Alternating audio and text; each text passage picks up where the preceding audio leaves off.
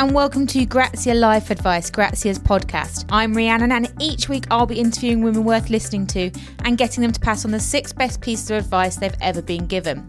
And the worst piece, too. Our guest this week is award winning broadcaster Mishal Husain, who you'll know from a range of BBC News shows from today to BBC News at 6.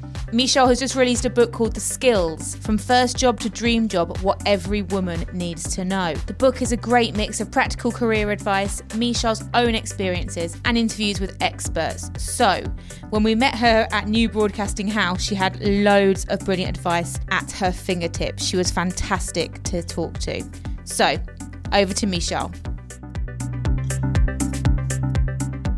I'm here with Mishal at BBC. How are you today? Very well, thanks, Rhiannon. How are you? Brilliant. I'm excited to hear all of your best advice, but we're talking to you today because you've got this new book out called The Skills. So it's been everywhere, I feel like, but if people haven't heard of it yet, tell me what it's about.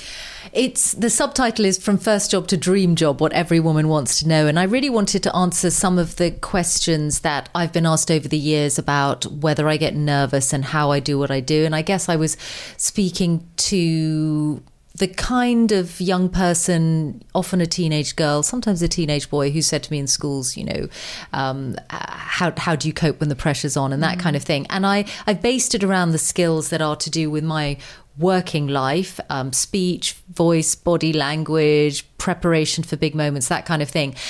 Because the more I thought about them, the more I thought that actually they're relevant to putting yourself forward and mm. being effective and communicating well in any line of work or at any stage of life. Yeah and it's a bit it kind of is about you as well. It's not it's part memoir. It's kind of a bit of both which i think is nice. It, it, it's i think it's ended up in a good place. But if someone had said to me at the beginning that it was going to end up being as personal as it has i think i would have been a bit mm. apprehensive. Yeah. But you know invariably when you put forward the things that work for you, you explain why, and you should be honest about the things that have gone wrong for you as well mm. as those that have gone right for you along the way. So it has been more personal than I imagined at the start. Brilliant. Well, you've got your book launch tonight, so we can't keep you. So we're going to start with your first piece of advice, which comes from your father. Um, and you say he always told you to aim high. Talk, tell me about that. Yes, he always used to say aim high because if you miss what you're aiming for, you'll still end up in mm. a good place. And I like that for many reasons. Well, as a child, I found it really difficult because, you know, I was always wondering whether what I was doing was good enough yeah. for my dad but I like the. Uh, I think it's a really good way of making someone just lift their eyes up to a slightly higher horizon than they might otherwise have done and and the and the sort of you know if it doesn't it's not telling someone that aim high and you'll definitely get what mm-hmm. you where you're going to go it's saying aim high you may or may not get there but I like that I like also the aspect the slight sort of security blanket aspect of it that if you don't get to what you're aiming for you'll still end up in a good enough place because mm-hmm. I always mm. felt that that gave me a degree of comfort it sort of cushioned the discomfort of aiming high because I felt it was it was just worth it because I'd end up with a better result than I might otherwise have uh, have had. So I think there's there's just something about it that I felt isn't too frightening because otherwise if people are saying you know shoot for the stars it's just like really? Yeah. It's like not everyone wants to. So i feel it's a way of uh, telling someone that they can set their ambition at the level they want, but mm. just to lift their eyes, you know, slightly higher than they might naturally have done. Yeah, and that nothing can go wrong if you just try your best, really, can it? Exactly, and just to have the courage to do that. You've kind of added here uh, when you were speaking to me before the show about this advice that you don't have to do it all of the time for everything.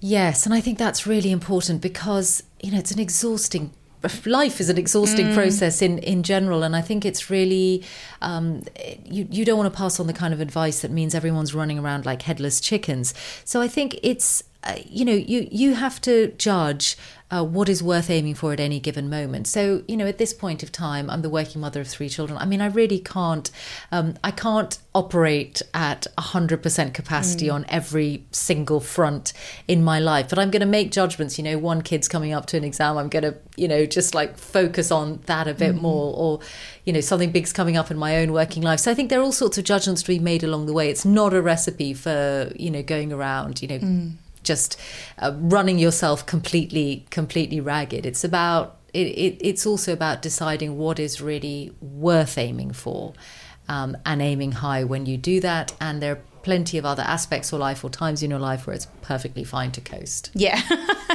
That's nice. I like that bit of the advice. It's perfectly fine to go sometimes.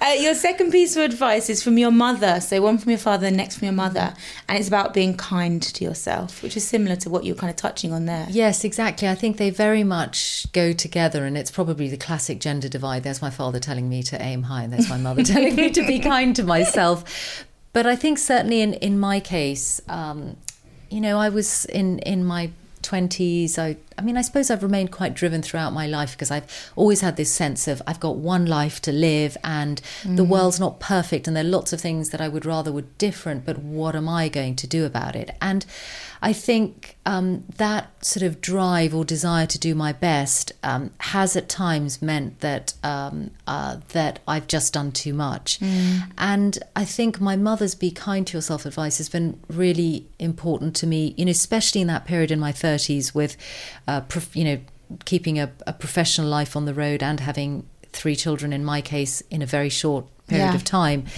because I had one child and then I had twins. And, you know, there were times where um, the best thing I could possibly do, or the thing I really dreamed of, was to go to bed at 8.30 at night. Mm. And that was great. And I thought hers was the advice. It made me think, you know, um, it's fine. I don't have to have um, a home cooked meal on the table. It's fine for everyone to have fish fingers, and it's also fine to think that, you know, I don't have to, um, you know, stay up reading the next sort of important thing I have to read. I can also just dive into bed at eight thirty in the evening, mm. um, because you know my sleep is really really important. Um, so I think that um, I think this piece of advice means something to me because by nature I'm the kind of person who I like to push myself, but that can easily go too far. And it's mm-hmm. a reminder to me to just put the brakes on as well. Mm. We had a piece in the magazine recently by a lady who termed it putting on your oxygen mask before putting on your children's mm. oxygen mask, in the sense that you can't do anybody any good unless you are performing as yes, best you can. Absolutely. It, it you know, if I um yeah, if I it, it, if if if I let myself get totally run down and uh, you know I end up on a downhill spiral, I'm not doing myself any favors. I'm certainly not doing my family any favors. So mm.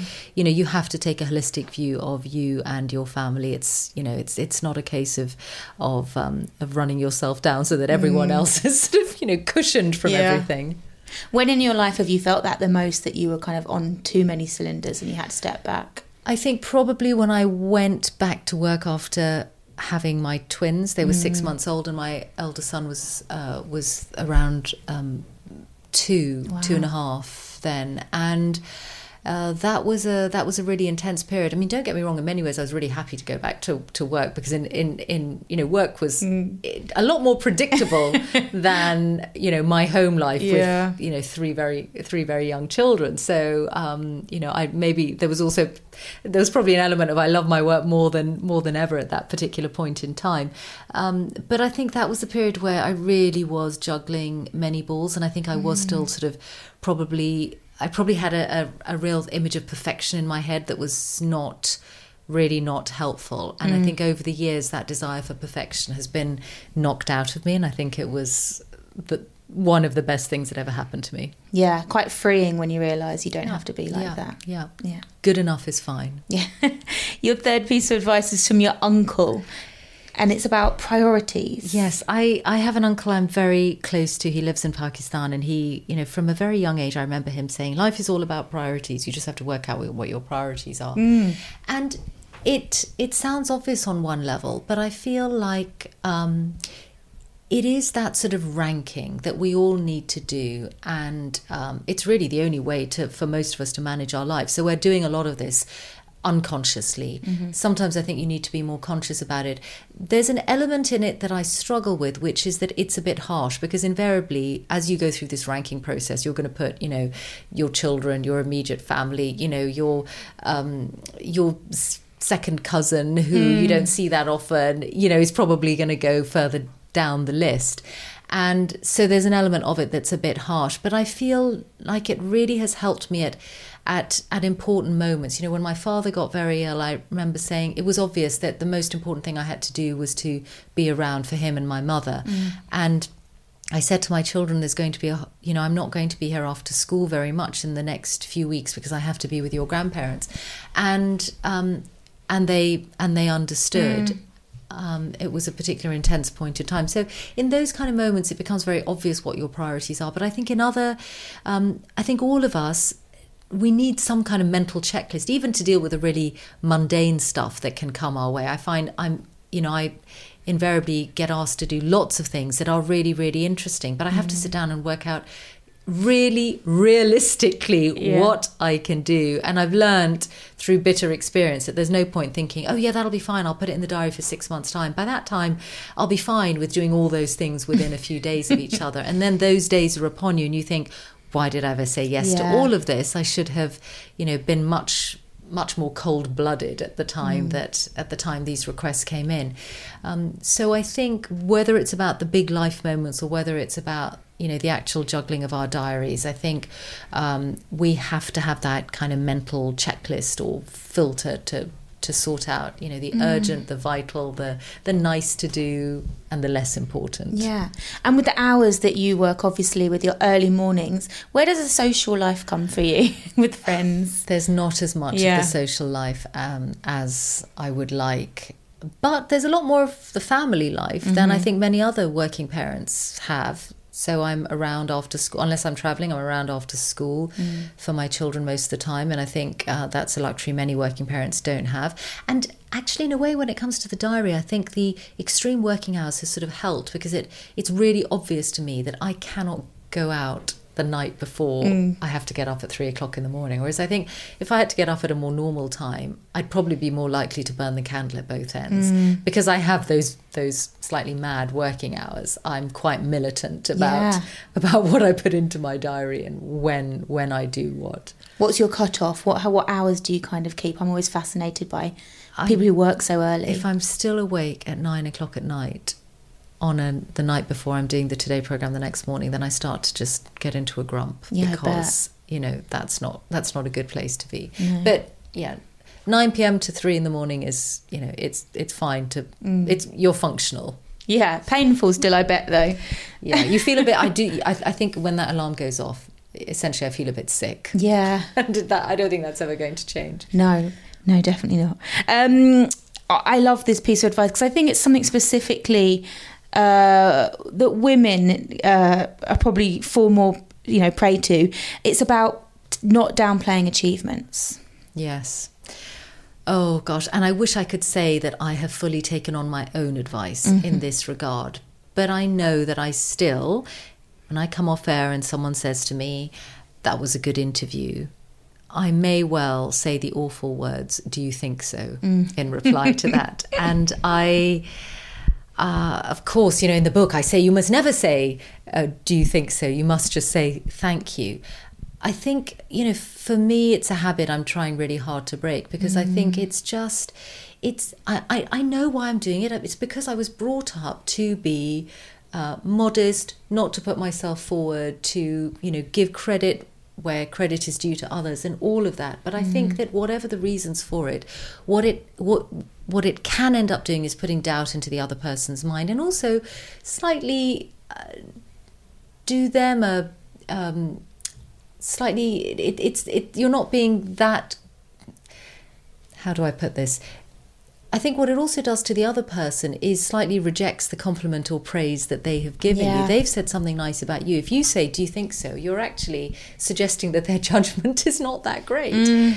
So I think i I try to now be much more conscious about that because uh, I think that it's important to own your achievements mm. and uh, not to brush them off. And and even if you go on to say thank you, I was really helped by, and you can give credit to someone else in the process. But, um, you know, I'm, I'm just conscious that the more we say things like, oh, yeah, I got lucky, or, you know, I was in the right place mm. at the right mm. time, maybe, but chances are you also played a big role in whatever that particular point of success is. Mm. And I mm. think you owe it to yourself to acknowledge that in the right way being the kind of person you are, as you just laid out there, how have you found talking about this book all the time and talking about your achievements when, you know, as a journalist, you're used to being the one behind the story? Have, are you comfortable being in the centre of attention?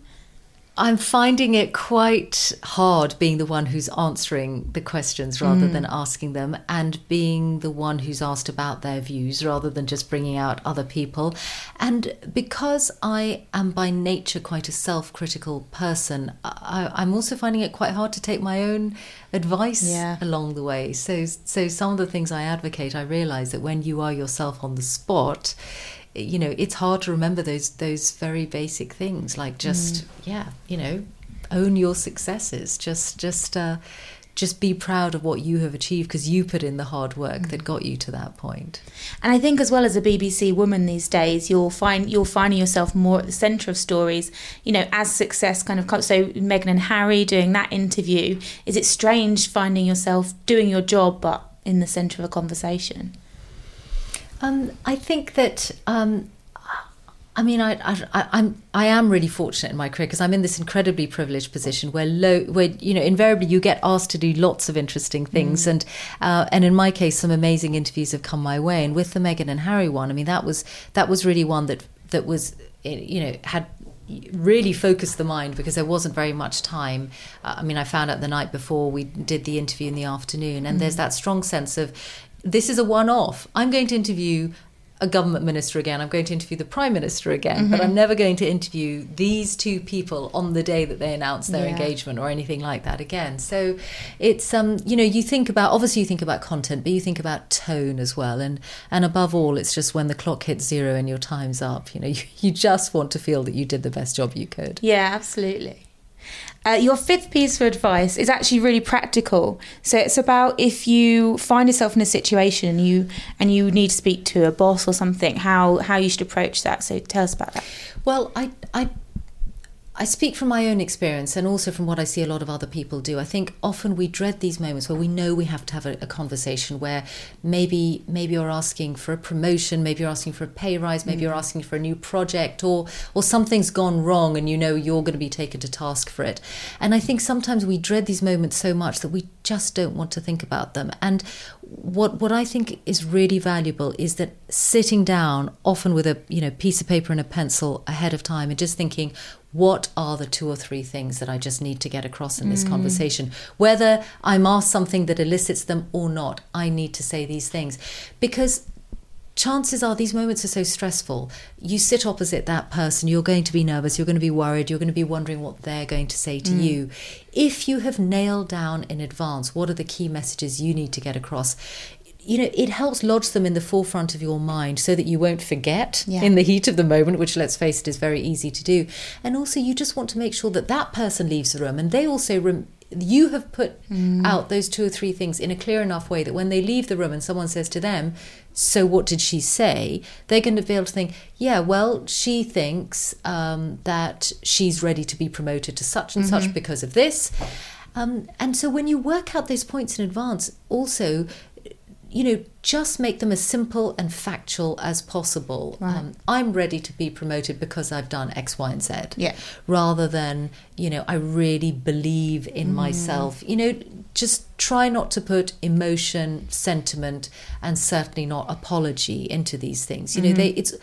I often feel that if I'm thinking about it, uh, thinking about almost about myself as if from another person's point of view, it can be much yeah. easier. You might even be able to work this out with someone else's help. You know, they're usually one or two people that in everyone's workplace that people trust enough, or, mm. or maybe it's a partner at home. But to say, you know, what would you, how, what do you see in me, and how can I put them put that forward? Because often someone else will think okay, well, you know, you think you're going for something that's a total sidebar to what you do yeah. now, but actually, the skills that you have now are really relevant to this. So why don't you put it forward in this kind of way? Mm. So don't be afraid to ask those you trust um, for, you know, how how they see you and try and use what they say. Mm. I think that's super practical advice, and I just wonder: Have you honed these kind of things? Do you get constantly asked for advice? You touched on the fact that you speak in schools sometimes. Is that an important part of what you think you do, mentoring people and and passing on this advice? Yeah, I think it's. I I do. I suppose I this feels very natural to me having this kind of conversation. I don't want, you know, sometimes it can feel really high handed to say you're giving advice. It's like, it's mm. as if you mm. think you know everything and, you know, let me tell you. I, I just don't feel that way. You know, I think I have as many work dilemmas as, as anyone else. But um, but I've been a journalist for 25 years. There's a certain amount of things I've a certain amount of time I've spent you know in the workplace, a certain amount of experience I've got mm. under my belt. But I also think that it feels quite natural for me to be having this conversation because I think I'm just the kind of person who who throughout my life has always wanted to know how other people do things. So I've yeah. I always want to know, you know, the behind the scenes stuff. You know, even even on the home front, I it's like I look at other working parents and I'm thinking, you know, how do they organize the meals? You know, who yeah. does what in their house? Yeah. So I think it's partly because I'm I'm always in search of, of advice myself that it feels quite natural that it's like a circle. Yeah. To pass it on as well. Are you like a massive do you read like kind of self help? You know, everyone seems to have a theory on life, you know. Are you yeah. do you read those kind of books or have you in the past? I, I read the odd kind of book like that. I think, you know, because time is time is short, mm. I'm sort of more likely to probably pick up that kind of thing, you know, along the way and from yeah. people and by, you know, tr- trying to sort of be a magpie, mm. pick up nuggets of information. More likely that than to actually sit down and read through the whole of yeah. the self help book. Yeah. yeah, absolutely. Although I like the Marie Kondo decluttering do you do you was, do that? Do you? Well, I mean, I think I, I, th- I think I, I think I reorganised my socks a bit. Yeah, and you just felt really good I like about the idea it. of it. Yeah. Isn't it great? They're great to read, whether you put it into practice or not. Yeah, I felt slightly lighter, you know, just having read it. Yeah, like the socks look great. I can go to bed now. um, and your final piece of uh, best advice is about what to do if something does go wrong.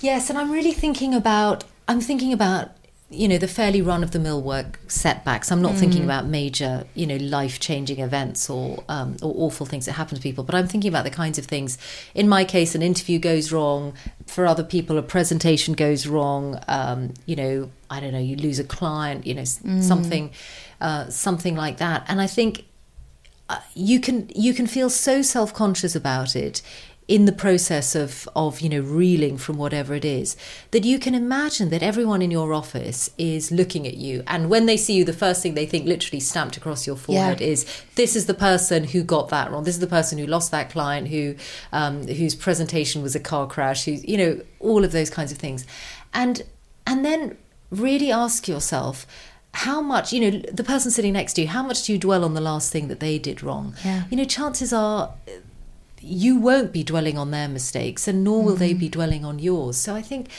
you have to, you know, stop imagining that um, that that your setbacks are the first thing that people think of when they look at you, mm. and you have to come up with your own process for moving on um, from yours. So something bad happened register what, if anything, you need to learn from it, and then try as hard as you can to focus on something in the future. Mm. Because you can't let those things that go wrong um, affect you to the extent that you lose your nerve. Uh, for the next thing no. um, that you turn to, because uh, you're doing yourself a terrible disservice if mm. you allow yourself to go down that route. And I do believe that, you know, you have you know things go wrong for all of us in our workplaces and you can look back and some of them you can look back and think oh i could have avoided that. Some of them you won't have been able to avoid. They just happened. Mm. and you know something similar will happen again. But we have we have a degree of self-control in in how we frame those things and and um, you know the effect if any that they have on us for the yeah. future and it's about that initial sting, that feeling when you do something as well, because yeah. we've all been there and felt like something was the end of the world. And then a week later, you're like, I can't believe I couldn't sleep yes, a week ago because exactly, of this. Exactly. And, you know, that process of getting over something or moving on from it or, you know, putting it to the back of your mind, that will be longer or shorter depending on what happened. Yeah. It may be longer or shorter depending on what kind of personality you are. Mm. But I mm. think you want to be thinking, you know, I, I want to get to the place where the things that really aren't worth dwelling on, I can move on fairly quickly. And, you know, when something bigger happens, I will have to give that a bit more thought and mm. be a bit mm. more reflective over it. But not everything is going to fall into that camp. Yeah, absolutely. We like to finish on a piece of bad advice because people love to hand out advice and it's not always helpful. Um, and I'm interested in this. You said, be yourself. Yes, and I want to explain. So I think be yourself is not the most helpful piece of advice, mainly because it's not very detailed. It's too simplistic. And uh, I think that it, it's not concrete enough.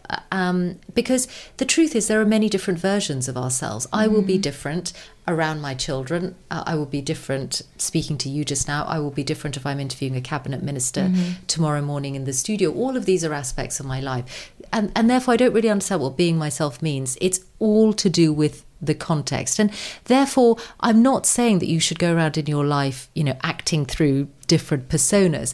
But I think that there are different versions of ourselves, um, and there'll be different versions of ourselves over a period of time as we develop, you know, in authority, in capability. So there are things that I'm prepared to say, um, you know, at work now that I wouldn't have been 10 yeah. years ago when I had less authority, I had less experience, I had less knowledge, frankly.